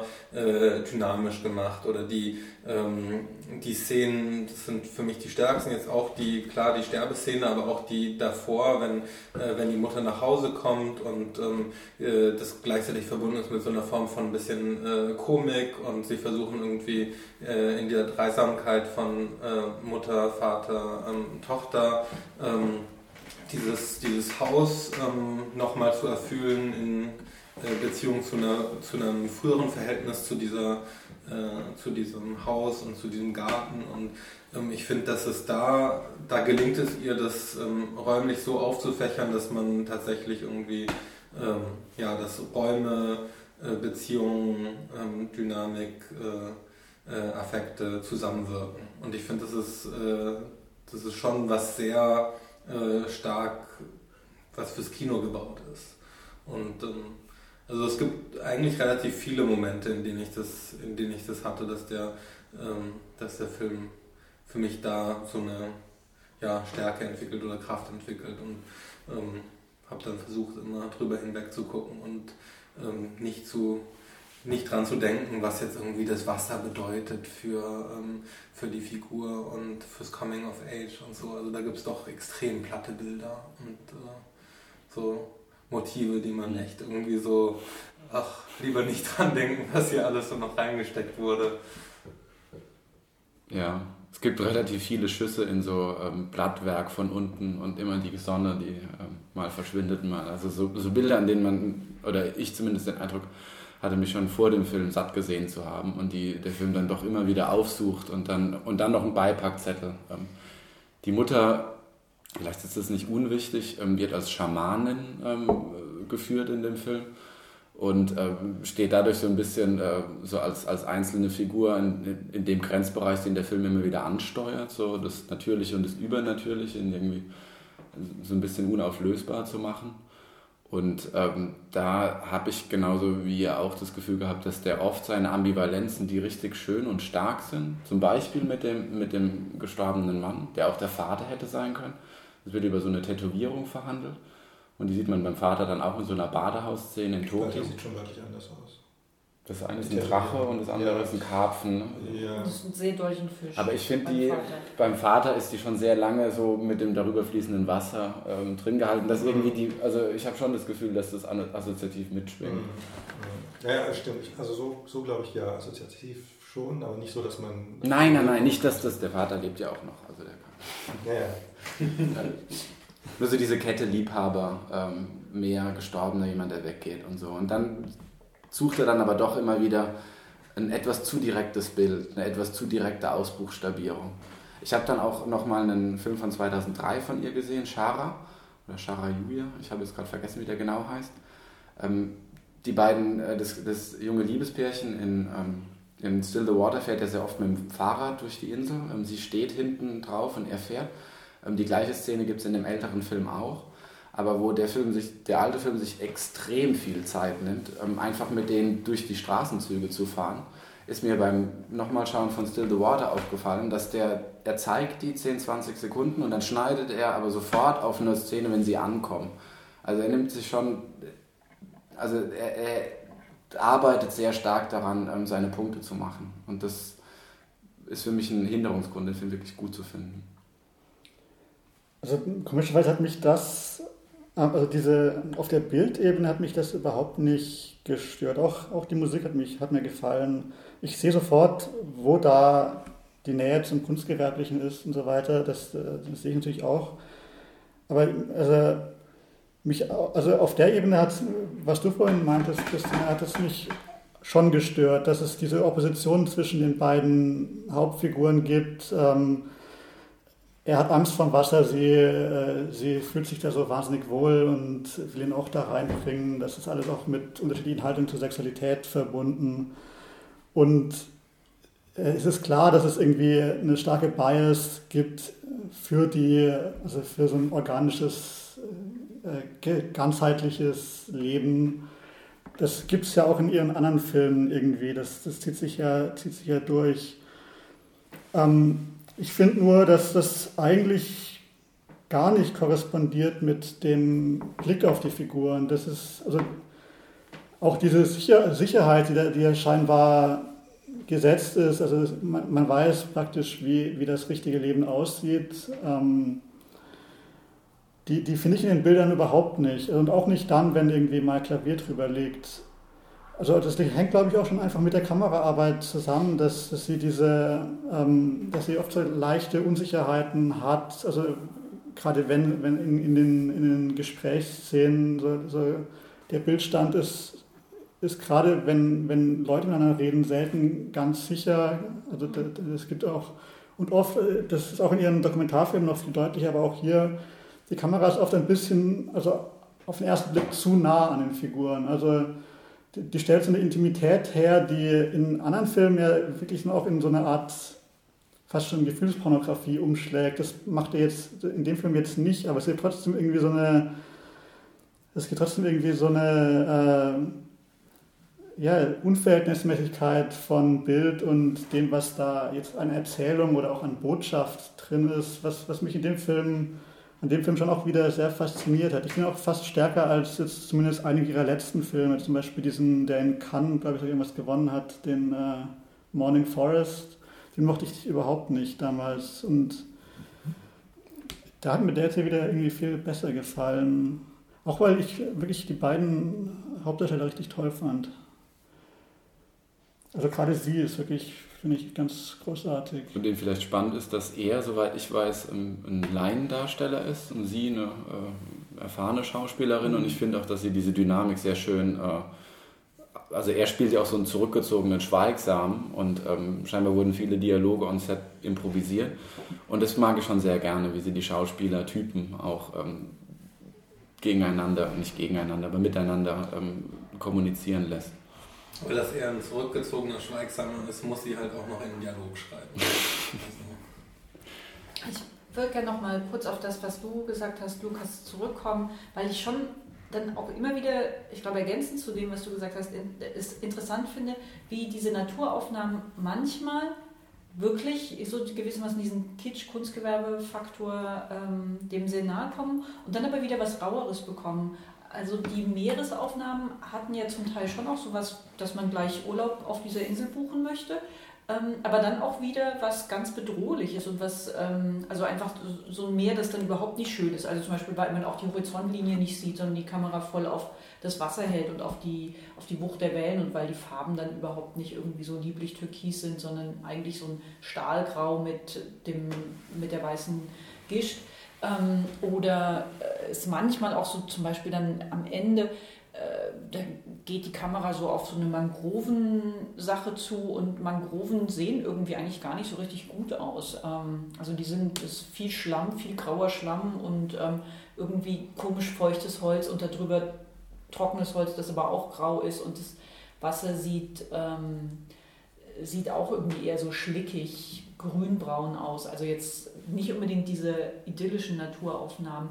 Und das bringt sie eben auch immer wieder mit rein und das finde ich dann auch einen interessanten Kontrast. Und andererseits, wie gesagt, ich bin hin und her gerissen, gibt es dann zweimal die Schlachtung einer Ziege ähm, und beim zweiten Mal wird so sehr ähm, darauf hingearbeitet, dass wir genau wissen, wer gewissermaßen mit der Schlachtung klarkommt und sie als Teil des unvermeidlichen Ablaufes des Seins und der Dinge und des Lebens und ich weiß nicht was wahrnimmt und wer sich daran stößt. Und ähm, da habe ich dann wieder den Eindruck, es ist es ist einfach zu offensichtlich und sie macht es dann stellenweise immer wieder zu offensichtlich und das ist so ein bisschen schade. Ja, die Schlachtung von Tieren ist eh so ein Topos, dass man in, in also in einem Non-Mainstream-Kino, sage ich jetzt mal, in so Unreine, ähm, ja recht häufig sieht, habe ich das Gefühl, in, äh, oder ich weiß nicht, also schon in, in, letzter Zeit. Und oft in so Kontexten, in denen ähm, um das, wie du das genannt hast, Christine, um die Frage des richtigen Lebens im Einvernehmen mit der Natur gerungen wird. Und äh, das fand ich bei dem Film dann auch eigenartig, dass, diese, dass, dass die Szene zweimal kommt. Ja, auch gleich am, zum, am Anfang, glaube ich, zum Einleiten. Mhm. Da, ähm, ja. Ich glaube, beim zweiten Mal ist sie so geschnitten, dass die Ziege die Sache überlebt haben wird. Ähm, da gibt es keine Einstellung auf den Hals und auf das Messer und das Messer, das in den Hals eindringt. Beim ersten Mal nicht. Ganz berühmt ist ja die Ziegenschlachtung aus Lisandro Alonso Los Muertos von, ich glaube, 2004. Das ist äh, möglicherweise so die ähm, Blaupause für die Ziegenschlachtung in, im Weltkino. Ja, man gibt auch natürlich äh, die, äh, die ähm, Schildkrötenschlachtung in Cannibal Holocaust, die mir in Erinnerung geblieben ist. Ähm, Nee, ich meine, das ist ja auch irgendwie äh, sicher kein Zufall, dass, dass ich das, dass, dass man diese Beobachtung in, in so vielen Festivalfilmen macht. Ich würde schon auch sagen, es hat irgendwie so irgendwie der ultimative Realismus dabei ist. Irgendwie Schlachtung kann man halt nicht rückgängig machen und das. Äh ja, wenn man an den appelliert, an diesen ultimativen Realismus, dann ähm, hat es ja schon fast was. Äh so eine Opferungsdynamik, wenn es in Filmen eingefangen und gezeigt wird. Also wenn man damit sich, wenn man sich damit eine gewisse, einen gewissen Effekt verspricht. Ich lese das eher immer so ein bisschen tatsächlich als Teil von so einer, ähm, von so einer Logik, dass man sagt, es ist einfach ein, ein Teil der Existenz, ähm, das gehört dazu und deswegen zeigen wir es jetzt auch anders als in Hollywood-Filmen, wo man am Ende immer den Disclaimer hat, dass ähm, kein Tier während der Dreharbeiten verletzt worden ist. Ähm, Findet ihr es okay? Ja. Also es kommt so ein bisschen darauf an, wenn sie dann 30 weiße Ziegen schlachten, weil sie die Szene doch immer wieder wiederholen. Das weiß man ja nicht. Ähm, Fände ich das, glaube ich, ein bisschen arg, wenn sie eine schlachten und die hinterher zu was verarbeiten, was sie ja offensichtlich auch tun. Es gibt ja dann diesen Eintopf. Ähm, dann Es ist schon zu einer Form von ähm, Klischeebild geworden. Andererseits äh, gibt es auch andere Handlungen, die alltäglich sind und in vielen Filmen immer wieder vorkommen. wie Aber die, die, kochen, die kosten jetzt, äh, ja, ja klar, ich will das gar nicht als meine Aber Position vertreten. Ich Das ist, äh, das eine Es ist Ding wahrscheinlich. auffällig, es ist auffällig, aber es ist vielleicht nur auffällig, weil, weil es ansonsten viel zu selten gezeigt wird. Ja, oder beziehungsweise, weil ähm, wenn man einen Film in Deutschland macht, dann werden Tiere einfach nicht, oder als ich ein Kind war und auf dem Dorf aufwuchs, da wurden Tiere noch draußen geschlachtet und hingen dann rum und man bekam das mit als, ähm, als Kind, wenn man im Dorf unterwegs war, dass da jetzt gerade ein Schwein geschlachtet wird. Aber das ist ja eine Sache, die inzwischen vollkommen unsichtbar geworden ist, ähm, also außer vielleicht tatsächlich auf, auf Dörfern, auf dem kleinen Bauernhof? Dörfern. Wobei ich weiß gar nicht genau, ob das legal wäre, ähm, ein Tier einfach so auf dem Bauernhof zu schlachten. Wie dem auch sei, ähm, ich weiß auch gar nicht, ob das jetzt so ultimativer Realismus dann, dann aber wenn man gewissermaßen so die Kon Kontexte verändert, wenn man auf den Philippinen ist oder wenn man in Argentinien ist, wo das gewissermaßen tatsächlich noch eher ähm, Teil der Alltagserfahrung ist, dass Tiere geschlachtet werden. Ähm, dass man es dann auch in die Filme reinholt und dass es dann so nach und nach zu einem Klischee gerinnen kann, ist die eine Geschichte. Auf der anderen Seite ist es ja tatsächlich so, dass man ganz, ganz viele Sachen in Filmen immer wieder und immer wieder und immer wieder sieht und so ein bisschen ungerecht ist, dann ausgerechnet der Ziege ähm, diese Rolle zuzuschreiben. Und ähm, ich glaube, das Spannende ist ja, ob man eine Ziegenschlachtung, obwohl es so viele Film Ziegenschlachtungen schon gegeben hat in einer bestimmten Art von Kino, ob man sie noch so filmen kann, dass man, dass man sich vom, von so Klischeebildern absetzt oder dass man sich an ihnen reibt oder dass man sich möglicherweise dessen bewusst ist. Und da weiß ich nicht ganz genau, ob das in dem Film klappt. Also vor allem, weil es ja in dieser Reihe steht, also wir müssen das Sterben akzeptieren, weil es dazugehört und alle sterben, das wird ja auch mehr als oft genug gesagt, Mhm. von allen Generationen letztlich auch. Aber dass dann, dann die Ziege 1, Ziege 2 und die Mutter, das ist schon irgendwie symptomatisch für den Film. Ja, und beim Zuschauen der zweiten Schlachtung der Ziege wird ja gewissermaßen auch eingeübt, wie man dann sich verhält, wenn, nein, das ist jetzt sehr zugespitzt formuliert, aber das ist ja jetzt, kommt ja vor der Szene, in der, die, vor der Sequenz, in der die Mutter stirbt und ähm, das ist ja wie eine, wie eine Vorwegnahme, wie eine Vorbereitung. Ich meine, das wäre natürlich auch letzten Endes, das gilt allerdings nicht nur für den Film, sondern für alle dieser Weltkinofilme, in denen Ziegenschlachtungen vorkommen. Eigentlich wäre es ja wagemutiger, wenn, wenn es eine Szene wäre, die mit industriellen, äh, industriellen Schlachtfabrik spielen würde. Oder wenn es darum auch geht, etwas sichtbar zu machen, was andere Filme aussparen. Das Fleisch, das wir essen, ist ja nicht, dass der Ziege, die davor ein glückliches Leben hatte, vielleicht und dann unter das Messer kommt, sondern das ist ja das Fleisch aus den Tierfabriken. Ich habe gestern zufällig einen äh, Nazi-Kulturfilm gesehen namens ähm, Kleine Gans, ganz groß, in dem es um ähm, Massentierhaltung geht von Gänsen. Und also, der Nazi-Kulturfilm hat, hat das noch gemacht. Ja, der hat irgendwie ziemlich offen gezeigt, wie die Tiere äh, abgefüllt werden und dann äh, abgemurkst werden. Ja, und äh, das ist schon was anderes natürlich, als, die, diese, ähm, ja, als die, diese, diese Schlachtungen, die eigentlich einen Tiertod zeigen, der dann vom Festivalpublikum doch sehr weit weg ist. Also, Ich muss jetzt an Killer of Sheep denken, äh, von Charles Burnett, wo es ja. das ist ein besseres Beispiel. der das wahrscheinlich irgendwie auf einer höheren Ebene ähm, tut. Ne? Also die Trauer über den, der dazu gezwungen ist, im industriellen Rahmen äh, ähm, Tiere zu, umzubringen. Älteres Beispiel, ähm, weiß nicht, ob man den jetzt in so eine Reihe, okay, wenn es zu Nazi-Kulturfilmen zurückgeht, unproblematisch. Aber ähm, da, der, der kam mir nur gerade in den Sinn, in dem, ähm, in dem ich das sehr, sehr ähm, stark fand, äh, das Motiv einzuweben. Ja, es gibt noch, um noch so eine kleine Ergänzung eben von Georges Franju, ähm, diesen Film mhm. Le Son de Bête, ähm, Kurzfilm, ich weiß nicht, noch in den späten 40ern, glaube ich, oder in den frühen, ich glaube in den späten 40ern gedreht. Dieses unvergessliche Bild, ne? Ja, ja. Wie, der, wie der Schimmel in die, in, auf die Knie fällt zum Beispiel. Und da ist es auch diese Ambivalenz, einerseits die Qual, die die Tiere dann offensichtlich schon erleiden und es gibt einfach viele Bilder, die ganz eindeutig auf diese Qual abgestellt sind und auf der anderen Seite das Glück, endlich wieder was zum Essen zu haben nach den Kriegsjahren und ähm, auch diese Feier von einem bestimmten Arbeitsethos, dass diese Männer sich hergeben, diese schwierige Arbeit zu tun. Und das hatte dann schon, das wurde dann schon auch so ein bisschen in so ein, stellenweise in so ein Opfer, Opfertier, ähm, in so eine Schiene rübergeschoben. Aber natürlich irgendwie ein total irrer Film. Ja, um vielleicht jetzt den Bogen ähm, Salto rückwärts zu schlagen, also diese ökonomische Seite oder auch die soziologische oder so, die geht dem Still the Water ja ein bisschen ab. Also, äh, oder? Also, da gibt es doch wenig, wenig Darstellung von Arbeit. Die Mutter ist absent von äh, Kaito, von dem Jungen, und sagt immer, sie muss zur Arbeit. Ich weiß gar nicht, was macht sie? In einem Restaurant arbeitet sie. Man sieht da mal die eine Szene. Ah, okay. Nach dem Typhoon. Entschuldigung, das habe ich gar nicht.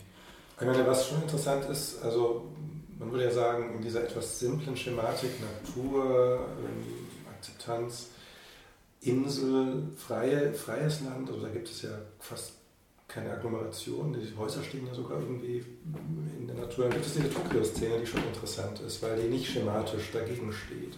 Also der Vater sagt, er braucht, also Tokio ist die Stadt, die ihm Energie gibt und er, also er braucht das. Der wird aber nicht denunziert, zumindest so wie ich den Film, mhm. wie ich den Film lese. Und dann wird es schon ganz interessant, dass es da das Wasser da auch reingeholt wird in diese Szene im Badehaus, wo sie sich gegenseitig äh, begießen und abschrubben, Vater und so.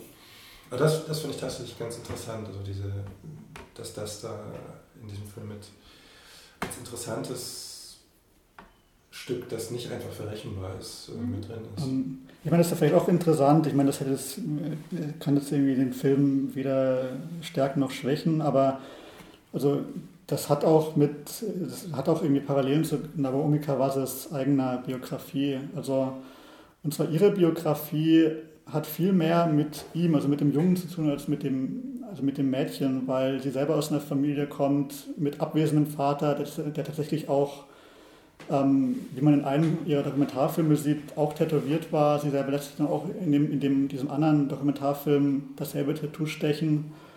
Und der war auch, also jetzt, jetzt noch ein bisschen anders als in Still Water, scheint er auch ein bisschen Yakuza-Verbindungen gehabt zu haben und so. Also sie selber kommt eigentlich aus einer Familie, die, ähm, die dieses traditionelle Leben gerade nicht gelebt hat. Und es gibt aber in ihrem Film die Sehnsucht danach, die in Dokumentarfilmen manchmal sich der Großmutter festmacht und hier jetzt an, dieser, an diesem Mädchen und ihrer intakten Familie. Aber ich finde es interessant, dass eigentlich ähm, Cavaset selbst auch in ihren Dokumentarfilmen spricht das deutlich aus, eigentlich ähm, aus einer ähm, gebrochenen Biografie und auch einer gebrochenen Familiengeschichte herauskommt und das andere eher so eine komisch, komisch-utopische Projektion ist. Und das bleibt irgendwie auch.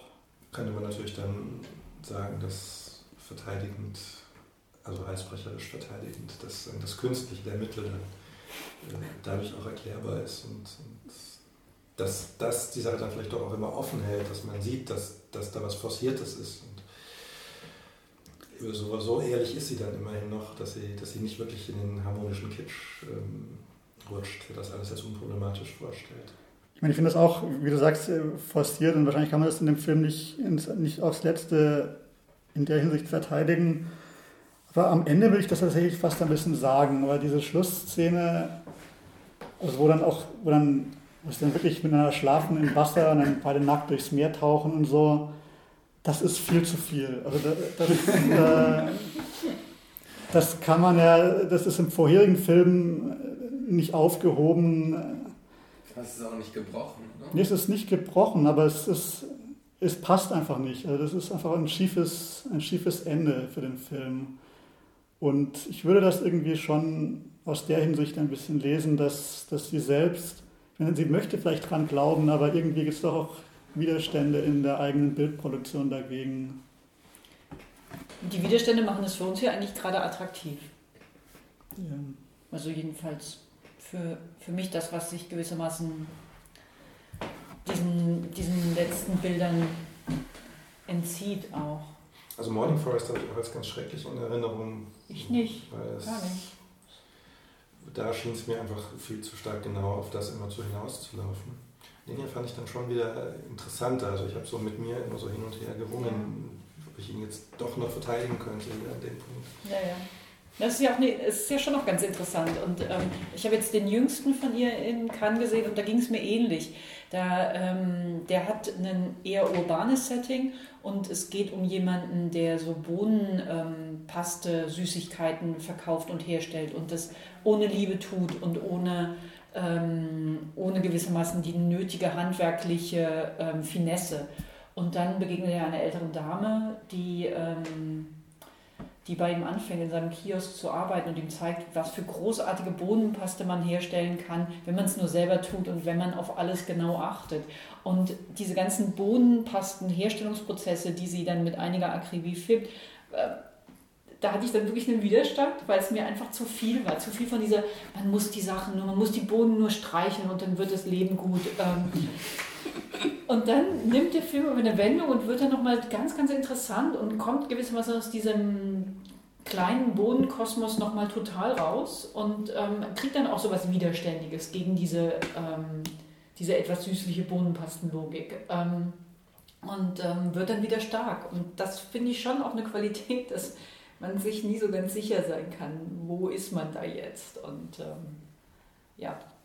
Vielleicht ist das der Moment, um zu Magic Mike XXL überzuleiten.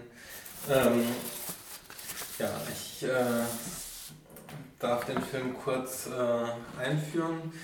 Bei dem Film ist, glaube ich, auch wirklich nicht so viel zu sagen zum Einführen. Ähm, den Einbruch, ähm, äh, der in dem Film sich, äh, sich offenbart, ist natürlich der, dass ähm, Steven Soderbergh die Regie nicht gemacht hat sondern sein langjähriger Assistent Gregory Jacobs.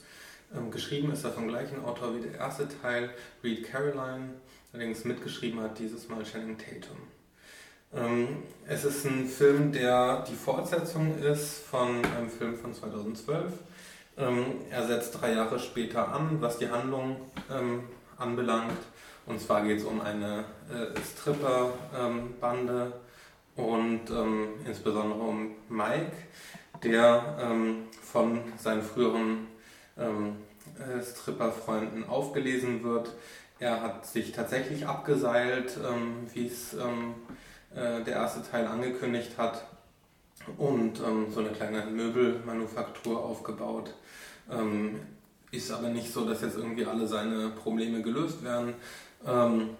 er schließt sich kurzerhand der Gruppe an, die um ihren damaligen ähm, ja, ähm, Organisator ähm, äh, befreit ist. Jedenfalls ähm, Matthew McConaughey alias Dallas ähm, taucht nicht mehr auf, er irgendwie noch zweimal in der Dialogzeile und irgendwie in der, in der Verlockung, um Mike, glaube ich, äh, äh, zu ihnen zu holen, wird er als tot angekündigt. Und ähm, eine Figur ist auch noch verschwunden, und zwar ähm, derjenige, der die ganzen Konflikte hatte, weil er in den Drogensumpf abgetaucht ist und als, sich als Dealer versucht hat, The Kid, die Figur, die, die im ersten Teil so die Einführung ins Stripper-Milieu ermöglicht. Ähm, und dann ist es ein Road-Movie, ähm, äh, ein Film, der ähm, die Stripper begleitet zu einer Convention in Myrtle Beach und ähm, die ähm, der Film, also eigentlich will ich ihn auch gar nicht, also es ist, man kann ihn so zusammenfassen als Roadmovie, aber es ist ein Film, der tatsächlich sehr stark entledigt ist von ähm, so Plot und ähm, auch Story. Es ist ein Film, der äh, sehr viel Zeit und Akribie auf äh, äh, Tanzszenen ähm, äh, äh, verbraucht, einsetzt und verwendet. Und ähm, ja, ein, äh, wie ich finde, sehr schöner Film. Wer will denn, wer will denn einsteigen mit, äh, mit Beobachtungen, Meinungen? Nur ein Nachtrag, es wird schon gesagt, wo Dallas hin ist, ist nicht nach China gegangen. Ah ja. Nach Macau, oder? Ist er? Macau, ja. Macau? Ja. Okay. Jedenfalls wäre es interessanter gewesen, wenn wir, der Film ihm gefolgt wäre. Das ist ja noch nicht ausgeschlossen, vielleicht passiert das ja noch. Also ich hätte es irgendwie noch konsequenter gefunden, wenn der Film vielleicht Magic Mike Encore geheißen hätte. Also der hat sowas von einer, ähm, von einer Zugabe. Der, ähm, also was ich an dem interessant finde, ist, dass er sich nicht in so einer Sequel-Logik ähm, verliert, irgendwie zugespitztere Konflikte ähm, oder irgendwie das mehr von dem, äh, von dem ersten Teil machen zu wollen, sondern der wirklich eigentlich äh, ein bisschen bar jeder ähm, jedes Konflikts. Also ich habe auch nicht das Gefühl, dass da irgendjemand irgendwas verlieren kann oder äh, fast schon bei jeder Daseinsberechtigung einfach so sein Ding macht. Und, ähm, und, und daraus konnte ich schon ähm, über längere Zeit einen ziemlichen Genuss ziehen, dass der Film so, da geht es auch, glaube ich, um Großzügigkeit. Da geht es um diese Stripper, die eigentlich nie für Geld strippen, außer ganz am Ende. Ähm, aber stattdessen irgendwie, es ist auch so, so, so naivlich, ähm, sie wollen Frauen ein Lächeln auf die Lippen ähm, schenken. Das ist, äh, ich glaube, das ist so, was der Film als noch so, so als die konkreteste Handlungsanweisung verkauft. Und ansonsten hat er so nie wirklich selbst geglaubte ähm, Ansagen, dass man sich selbst ähm, treu sein soll oder ähm, seine eigenen Träume verfolgen soll. Und dieses ja, ziemlich lockere ähm, fand ich ganz interessant. Also er will ihnen nicht ein Lächeln auf die Lippen zaubern, er will sie heilen. Das, sagt, das sagen sie Ja. auch mehrmals wörtlich so. Ähm, ja, ich würde da, es stimmt ja alle, also würde würd ich alles auch so sehen. Es gibt diese komplette Abwesenheit von Konflikten, die mich aber einfach doch gestört hatte. Was heißt nicht, was heißt gestört? Also dadurch hat es mir, hat der Film mich einfach wahnsinnig gelangweilt.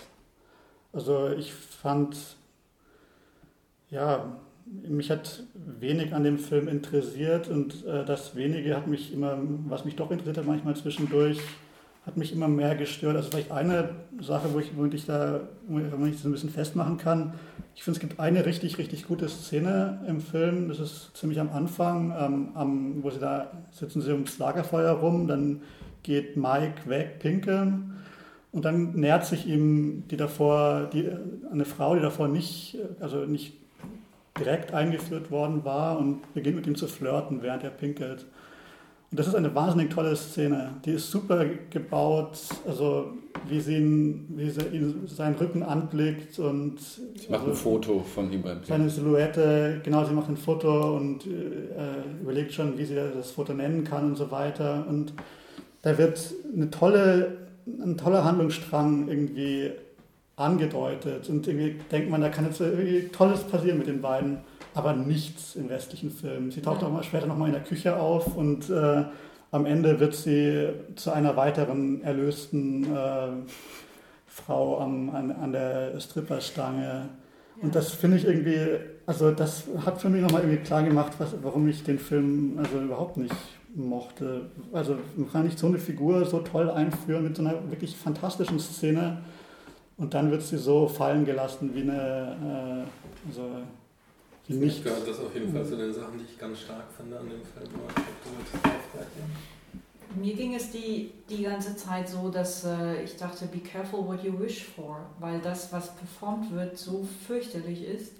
Ähm, und das kann ja immer noch ein sehr smarter Move von dem Film sein, aber ich versuche mal so ein bisschen zu beschreiben. Das ist ja schon erstmal sehr, sehr interessant, weil ja auch beim ersten Teil schon so ähm, sich Gedanken zu machen darüber, wie. Ähm, ähm, es ist ja nicht wirklich Sexwork, aber es geht ja so in die Richtung, wie das ist, wenn es diesen vertrauten Rahmen, Frauen bieten sich ähm, Männerblicken oder Männerberührungen an, wenn das umgekehrt wird und man sagt, ähm, Männer bieten sich Frauen an. Ähm, und heitern Frauen auf und ähm, heilen Frauen und ähm, zaubern ihnen Lächeln auf die, ins Gesicht und ich weiß nicht was noch alles und be befriedigen einfach bestimmte Bedürfnisse, die anderweitig nicht bef befriedigt werden. Also erstmal eine ganz interessante Konstellation.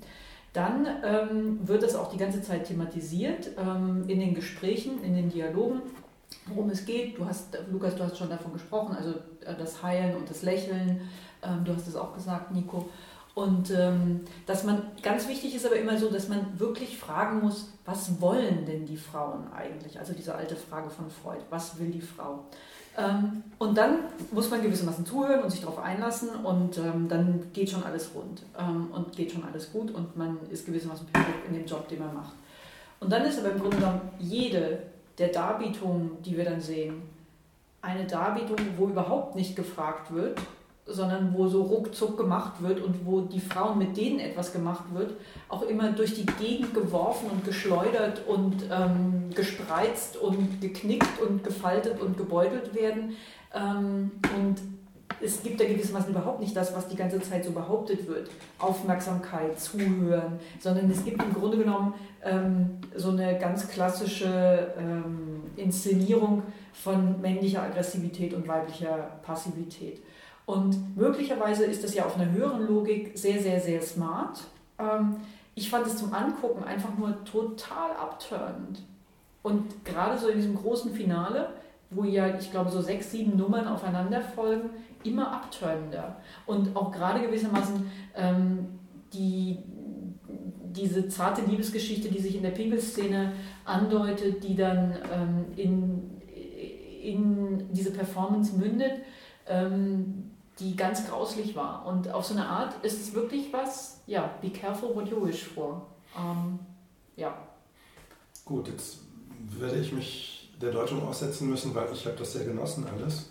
Also auch die Performances. Ich fand auch die Art der Performances toll und ich finde es auch sehr logisch, dass man, wenn man auf der einen Seite virtuose Performer hat, virtuos ist falsch, aber ähm, Leute, die, die was performen und leihen, was die Frauen sind natürlich durchgehend Laien, weil die nicht performen. Da ist es ja klar, dass die, dass sagen, die Performance sich selbst generiert und, und, und ihr Gegenüber nur als passives Gegenstück benutzen kann.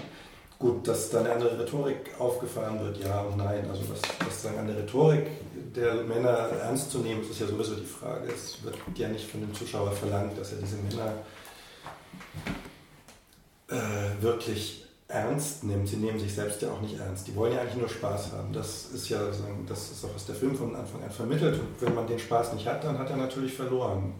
Ähm, dann hat Lukas natürlich recht, dass das ein schlechter Film ist, wenn er ihm den Spaß nicht vermittelt hat. Also ich hatte die ganze Zeit total viel Spaß. Und ich fand also auch gar nichts, gar nichts problematisch an den Performances. Eben weil sie so ein Selbstverhältnis haben, diese Männer. Die wissen, dass sie nicht die tollen Hechte sind es ist sowieso das letzte Mal, dass sie das alles überhaupt machen. Sie wollen so ein, letztes Mal Spaß haben. Das ist auch so ein bestimmtes Genre, Film. Ähm, es ist, es ist ein The Last Time. Und das ist manchmal so kurz vorm Abbruch, weil sie gar nicht wissen, ob das überhaupt noch klappen kann. Also da gibt es so ein gewisses Spannungsmoment, wie weit man damit kommt.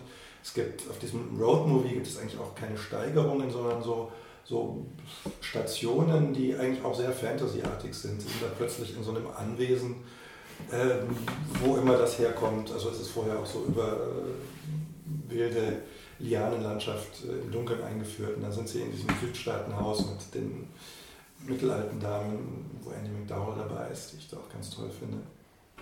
Also das, da gibt es auch keinerlei Plausibilisierungsanstrengungen. Und das finde ich an dem Film auch sehr schön. Er überlässt sich eben dem Driften von einer Performance zur nächsten und dann gibt es am Schluss diese, diese ausgedehnte Myrtle Beach Convention, wo man denkt, da ist jetzt ein Wettbewerb, aber das hat überhaupt nichts Wettbewerbsartiges. Ich muss dazu sagen, es gibt noch eine, eine Frau, äh, die in einer der Stationen aufgelesen wird, die betreibt da so ein Freudenhaus, in dem aber Freude bereitet wird eben durch diese Form von Performances. Ähm, und die äh, von Jada Pinkett Smith gespielt, die dann am Ende die MC bei dieser super, bei dieser super Schlussveranstaltung wird. Die aber auch in den einzelnen Performances nicht auf Virtuosität hinaus, also ich meine, dieser Tarzan, der entblößt sich eigentlich nur und, und pinselt dann so ein bisschen. Also das, das sind keine virtuosen Performances, außer bei Channing Tatum vielleicht, der halt wirklich sehr viel drauf hat. Aber bei den anderen, die tun halt, was sie so hinkriegen und es, die Körper sind nicht perfekt, aber natürlich schon Man sieht, dass sie was dafür getan haben. Und also dieses, diese, dieses, dieses, dieses Bejahen der Mittellage finde ich eigentlich wirklich sehr sympathisch in dem Film. Ich hatte auch Spaß jenseits der Performances, muss ich sagen. Ich fand auch die Dialogszenen ähm, eigentlich super. Ähm, die, die hatten für, für, mich fast schon sowas Indie-Mumblecoreiges. Also die mhm. waren auch, auch wieder charakterisiert durch ähm, die Absenz wirklich schlimmer Meinungsverschiedenheiten. Es gibt eine ähm, zwischen dem, ich habe den Namen jetzt vergessen, ähm, zwischen dem Schauspieler äh, und äh, Channing Tatum ähm, die dann am Lagerfeuer über so einen Stockschlag und am nächsten Morgen über ein nettes Gespräch beendet wird. Und dann, danach hat sich das auch. Ansonsten bekräftigt sich diese Männergruppe immer nur, wie gern sie sich hat, eigentlich ununterbrochen. Und kommt dann ab und zu ins Plaudern. Zum Beispiel äh, ist der Film ja unheimlich aggressiv gegenüber Mobiltelefonen oder Smartphones, besser ist. Aber ich auch so eine Linie finde, total super. In einer Szene geht es mal darum, kann man die Frau von ihrem Smartphone ablenken? Ähm, und es werden auch mehrere Smartphones aus dem Auto geworfen. Also ich fand auch jenseits der Performances hat der Film durchaus äh, irgendwie Attraktivität. Und die sind auch ganz anders gefilmt. Also die Performances sind ja sehr stark durch, ähm, ähm durch dieses Nachtclub-Setting, farbiges Licht, äh, bis auf die eine Tankstellenszene ähm, gekennzeichnet. Und die, ähm, und die zwischendrin die Szenen, die sind oft sehr lange, ungeschnittene Einstellungen, ähm, die so relativ naturalistisch ausgeleuchtet sind. Und das ist spannend. Das fand ich, also wirken so, ne? improvisiert sein. Könnte improvisiert sein, ja. Also ja, verhält mich völlig auf den falschen Fuß erwischt, der Film, aber gerade das finde ich ja überhaupt nicht. Also ich finde gerade diese, diese Abhängszenen, also der hat keine Idee davon, wie man ungerichtet Zeit verbringt, der Film. Diese, diese Lagerfeuerszene am Anfang, die ist unerträglich, weil, weil er keine weil, weil er irgendwie keine Idee davon hat, wie man am Lagerfeuer einfach nur rumsitzt und irgendwie Zeit verbringt miteinander. Es muss da irgendwie, ich finde, also der hat zwar nichts zu erzählen, aber das, was er nicht zu erzählen hat, erzählt er die ganze Zeit. Er hat keine, also es gibt keine Freiheit in dem Film, obwohl er eigentlich alle Voraussetzungen dafür hat. Das ist das, was mich wirklich irgendwie an dem Film die ganze Zeit gestört hat. Es gibt, keinen, es gibt keine Idee von, All, von Alltäglichkeit in dem Film. Also es gibt keine Idee, wie man alltäglich mit einer Zeit verbringen könnte. Das hat, ich finde auch, ich finde, das ist wirklich, das ist irgendwie halt auch so Soderberghs Smartness ist da auch ein bisschen schuld daran. Die, es ist dann irgendwie klar, die müssen die ganze Zeit darüber reden, was sie normalerweise für, für harte Blue-Collar-Jobs machen während sie auf dieser komischen Fantasy-Mission sind, damit irgendwie äh, wahrscheinlich irgendwie noch das ein Bild des heutigen Amerikas sein soll. Irgendwie. Am Ende gibt es auch die ganzen Amerika-Flaggen im Finale, die da aufdringlich äh, äh an allen Ecken eine platziert sind. Am 4. Juli die Endszene. Ja. Also, gerade das hat mich wirklich wahnsinnig genervt. Dass, dass Aber es wäre wär wirklich für mich auch eine Sache, die ich bei der ich Schwierigkeiten hätte, mir ähm, ein Gefühl von äh, locker verbrachter Zeit, wenn ich mir Sex, Male, Strippers ähm, vorstelle. Also diese Hyperaktivität, die sich die auch gegenseitig immer wieder, einmal sogar aufgeputscht durch Amphetamine. Ich fand das gerade interessant, dass die in so einem ruhelosen Modus ununterbrochen miteinander quatschen müssen. Ich habe es nicht vermisst, sage ich mal, ähm, irgendwie ähm, richtungslos verstreichende Zeit. Und noch kurz was sagen zu der, ähm, zu der Weise, wie der Film ähm, äh, so gebaut ist. Ich fand, äh, also der hat natürlich schon seine Stationen und der hat, äh, hat auch eine Entwicklung und man kann, also der ist im Verhältnis zum ersten Teil und auch wahrscheinlich zum, im Verhältnis zu den meisten anderen ähm, hm. den meisten anderen Filmen, die man irgendwie noch was davor schieben, aber muss man gar nicht.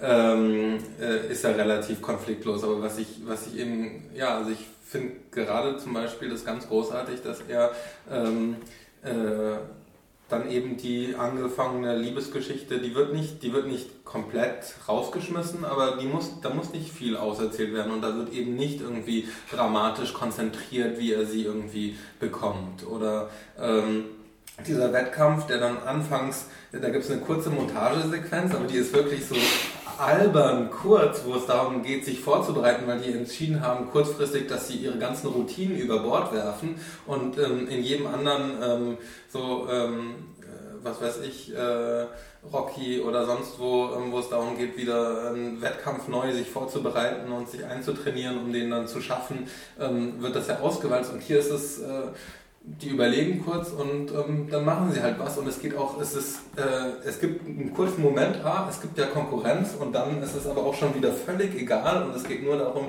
zu performen und wer da wie was gewinnt oder auch nicht, who cares? Und ich finde, der hat so eine äh, wahnsinnig ähm, lustvolle ähm, Absage an diese ganzen äh, äh, dramatischen Möglichkeiten. Und das so Warum großzügig zu verschenken, finde ich äh, ziemlich toll. Also war ich total mitgerissen. In diesen ganzen Stationen wird ja dann doch immer, ich schließe mich Lukas an, wird ja dann doch immer was erzählt. Also zum Beispiel in der Szene im Herrenhaus ähm, wird erzählt, wie ähm, das ist gewissermaßen eine ähm, nach Genderkriterien aufgeteilte Ungleichbehandlung im Hinblick auf ähm, begehrt werden, auf ähm, ähm, Affekt, auf ähm, gewissermaßen auf so eine bestimmte, im Hinblick auf Anerkennung, dass wenn Frauen ein bestimmtes Alter überschritten haben, dass sich die Männer scheiden lassen, wegziehen, ähm, fortgehen.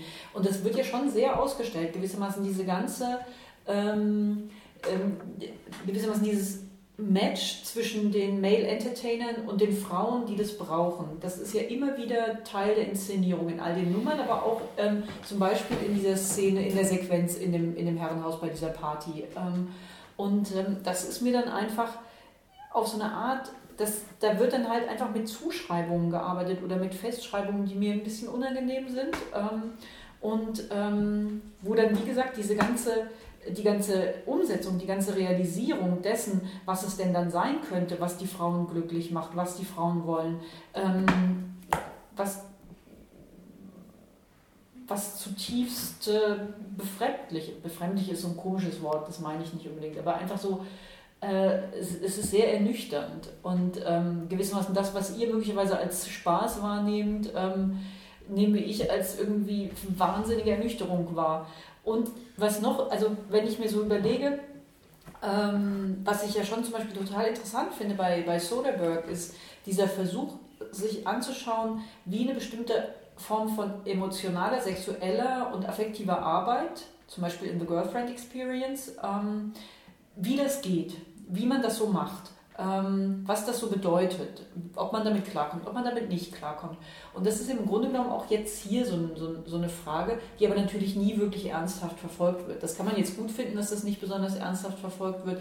Ich war so ein bisschen, ich glaube, ich hätte gerne mehr, ähm, mehr Anschauungen dazu gehabt. Es gibt ja noch eine Erinnerung an den ersten Teil? Nicht mehr so richtig, schon so lange her. Ja. Also der erste Teil ist viel, viel interessanter. Ich mochte den auch nicht besonders. Genau, das ärgert. Also da, weil der da viel mehr in die Richtung macht und ich das total ärgerlich fand. Aber ja, aber der erste Teil ist ja auch ein Film über Showbiz. Das ist der ja überhaupt nicht mehr.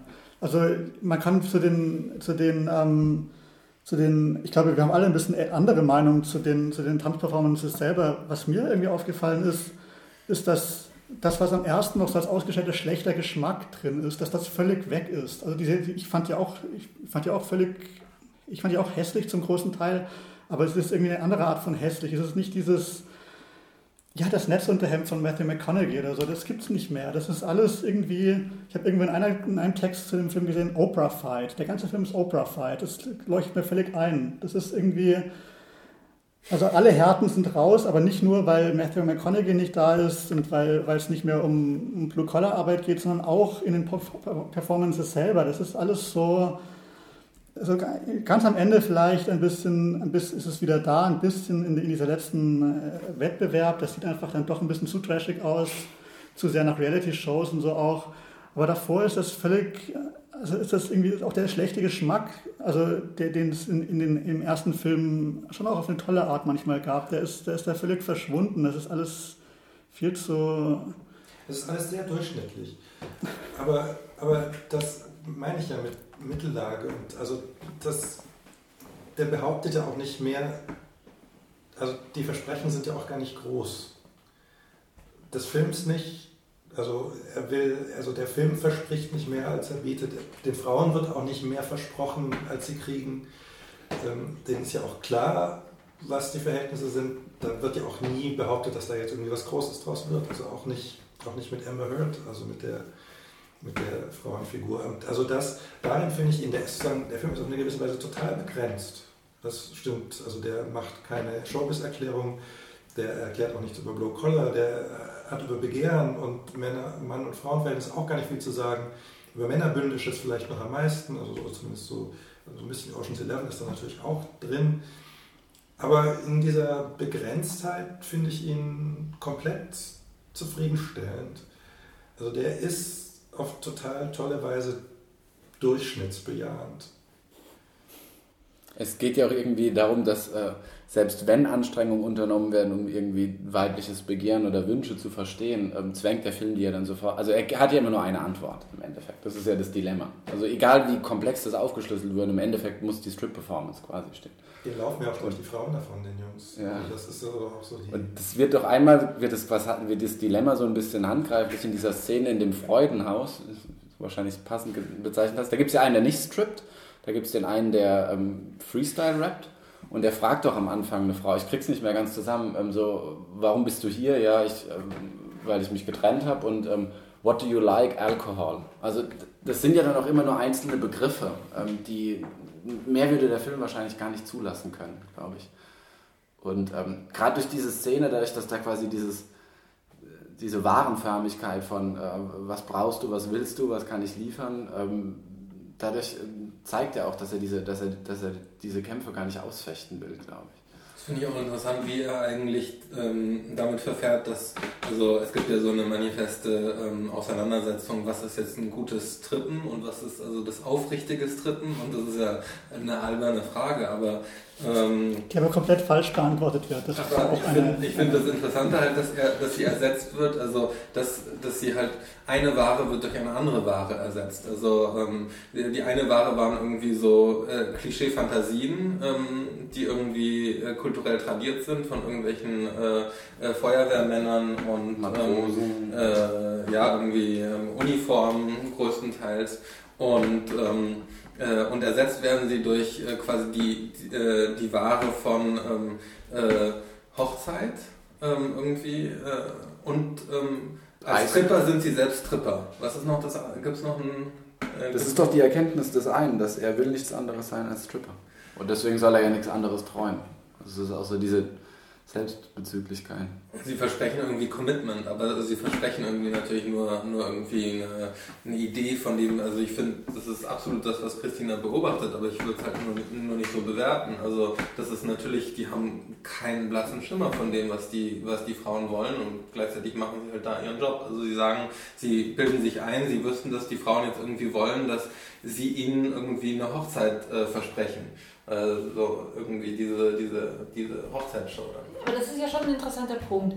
Ähm, ich, und ich finde es auch interessant, dass, ähm, wenn wir hier drüber sprechen, störe ich mich dran und ihr euch nicht. ähm, und äh, dass dieser Film auf so eine Art ja schon so tut. Also möglicherweise ist es auch eine höhere Form der Selbstreflexion und ich komme nur nicht ganz dahinter, weil ich nicht smart genug bin.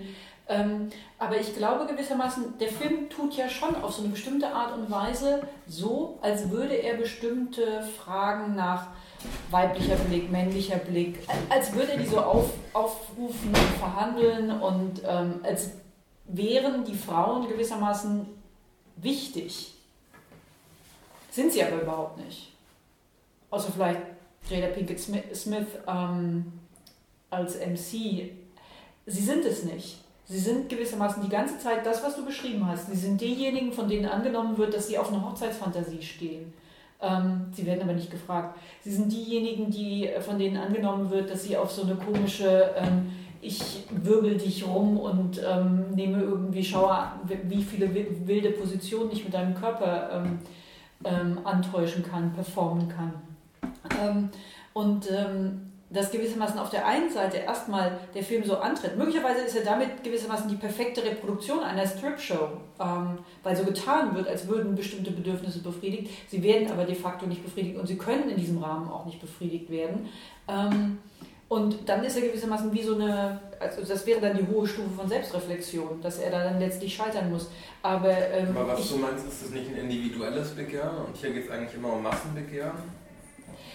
Nein, die, nein, nein, das meine ich nicht. Die, die, ähm, ich glaube, die Frage ist nicht, ob individuell oder Masse. Die Frage ist, wie viel Aktivität und wie viel Passivität wird da jeweils wem zugeschrieben und wem zugedacht. Und welche Rolle haben die Frauen in diesem Film? Schon eine weitgehend sehr passive. Und ähm, Gleichzeitig gibt es aber dieses Antreten, dass es anders wäre, aber es ist nicht anders und möglicherweise kann es auch gar nicht anders sein unter diesen Bedingungen einer ähm, kommerzialisierten ähm, Begehrensperformance. Ähm, weiß ich nicht genau. Ich kann nur sagen, dass es mich beim Zuschauen ähm, ging es mir ganz oft so ähnlich wie bei Mad Men, wo ich gewissermaßen dieses ganze ausgestellte Elend ähm, fürchterlicher Geschlechterverhältnisse auch nicht ausgehalten habe. Aber ich meine, so einfach ist es doch auch nicht. Also dieses Haus, in dem Jada Pinkett Smith die Hausherrin ist. Hausherrin ist. Ja. Und die Madame, also was, äh, was ist sie eigentlich? Sie ist die, ähm, ja, Madame. Ich meine, das ist ja auch kein Bordell in dem Sinne, und man weiß nicht genau, hinter welcher Tür vielleicht was noch passiert, ja. aber erstmal auf den ersten Blick ist es eben kein Bordell, sondern es ist so relativ, klar, dass es um Performances geht, die sie inszeniert. Also an der Stelle wird ihr auf jeden Fall schon ähm, eine bestimmte Form von Aktivität und Agency. Und die Frauen, die da sind, stimmen dieser Form von Performance zu. Das kann man natürlich trostlos finden. Aber dann muss man natürlich vieles auf der Welt sehr trostlos finden. Ähm, das meine ich aber, also das, das, das ist eine sehr begrenzte Form von Glück und dass man dazu Glück sagt, ist schon viel gesagt. Aber sie haben Spaß bei der Veranstaltung und das kann ich verstehen. Und ich bin mir eben nicht so sicher, ob gewissermaßen diese Annahme, dass die Frauen tatsächlich, also gewissermaßen die Annahme des Spaßes nicht eine Setzung ist, die ähm, oder das sind ja, das, ich meine, das sind ja so, so ähm, fundamentale Fragen. Woran hat man Spaß? Was sind die Fantasien, die man haben kann? Ähm, was sind die Fantasien, die man möglicherweise nicht haben kann, weil sie, ähm, weil sie nirgends, weil sie nirgends einen Raum haben, weil sie nirgends ähm, vorkommen oder nur in so ganz abwegigen Zusammenhängen. Und möglicherweise will ich dann auch tatsächlich zu viel von dem Film, wenn ich möchte, dass er darüber ähm, mehr nachdenkt oder darüber dazu mehr anbieten könnte, auch jenseits von dem, was er tut. Ähm, aber ich finde, er, er, bietet tatsächlich sehr wenig an. Ähm, also so wenig wie seine Hauptfiguren. Ich meine, das ist, äh, ist ja auch interessant, dass die fast alle Frauen, oder sagen wir, ähm, 99% der Frauen, die in diesem Film vorkommen, sind ja Laiendarstellerinnen. Und ähm, dass die, ähm, die werden da, sind da irgendwie da und müssen, müssen affirmieren. Und ähm, tun das auf für mich relativ glaubwürdige Art und Weise. Selbst wenn es äh, ähm, sehr eintönig ist, die, die Reaktionen von den ganzen Frauen, die da, ähm, äh, die da stehen und mitmachen zum Teil und ähm, kreischen hauptsächlich und durchgehend kreischen und das wohl für irgendwie tagelang gemacht haben, ähm, bei den Drehs, die ja wohl eine ganze Weile gedauert haben. Aber ich weiß nicht, was man, was, was eigentlich die Forderung wäre an, ähm, an deren Rolle, die sie einnehmen müssten. Also man, die Alternative wäre natürlich, also es könnte komplett anders geschrieben sein, es könnte, könnte andere Frauenrollen geben. Ähm, aber eigentlich geht es ja um die nicht. Also. Vielleicht so als kleine ähm, Beobachtung, ich habe den Film ja gestern im Potsdamer Platz gesehen und die Zuschauerreaktion, also es waren 80% Frauen in, in, im Kino und die Zuschauerreaktionen, die ich mitbekommen habe auf dem Weg zur Toilette und zurück, das waren vielleicht 10 oder 15, die waren ausnahmslos euphorisch. Ähm, und zwar, ähm, glaube ich, ähm, geil, geil, geil, geil, geil, hat mal eine Frau so an mir vorbeigehen dann gesagt. Und da muss ich dir dann zustimmen, das hat mich dann irgendwie ein bisschen ernüchtert. Weil ähm, ich dann äh, in dem Moment dann auch, also vielleicht habe ich ähm, insgeheim den Film diese Metaebene zugestanden, auf der es dann funktioniert oder sich ein Wohlgefallen auslöst, weil er sich selbst äh, diffamiert oder nicht zu ernst nimmt. Aber in dem Moment, in dem irgendwie dieses, äh, diese Form von, von, von, von konsumierbarem Glück ähm, angenommen und bejaht wurde und nicht mehr im Film eingehegt, fand ich es dann doch ein bisschen... Ähm, Ach, der Film bejaht das. Ja, Natürlich wahrscheinlich ja. Ja, das. ja, das stimmt ja.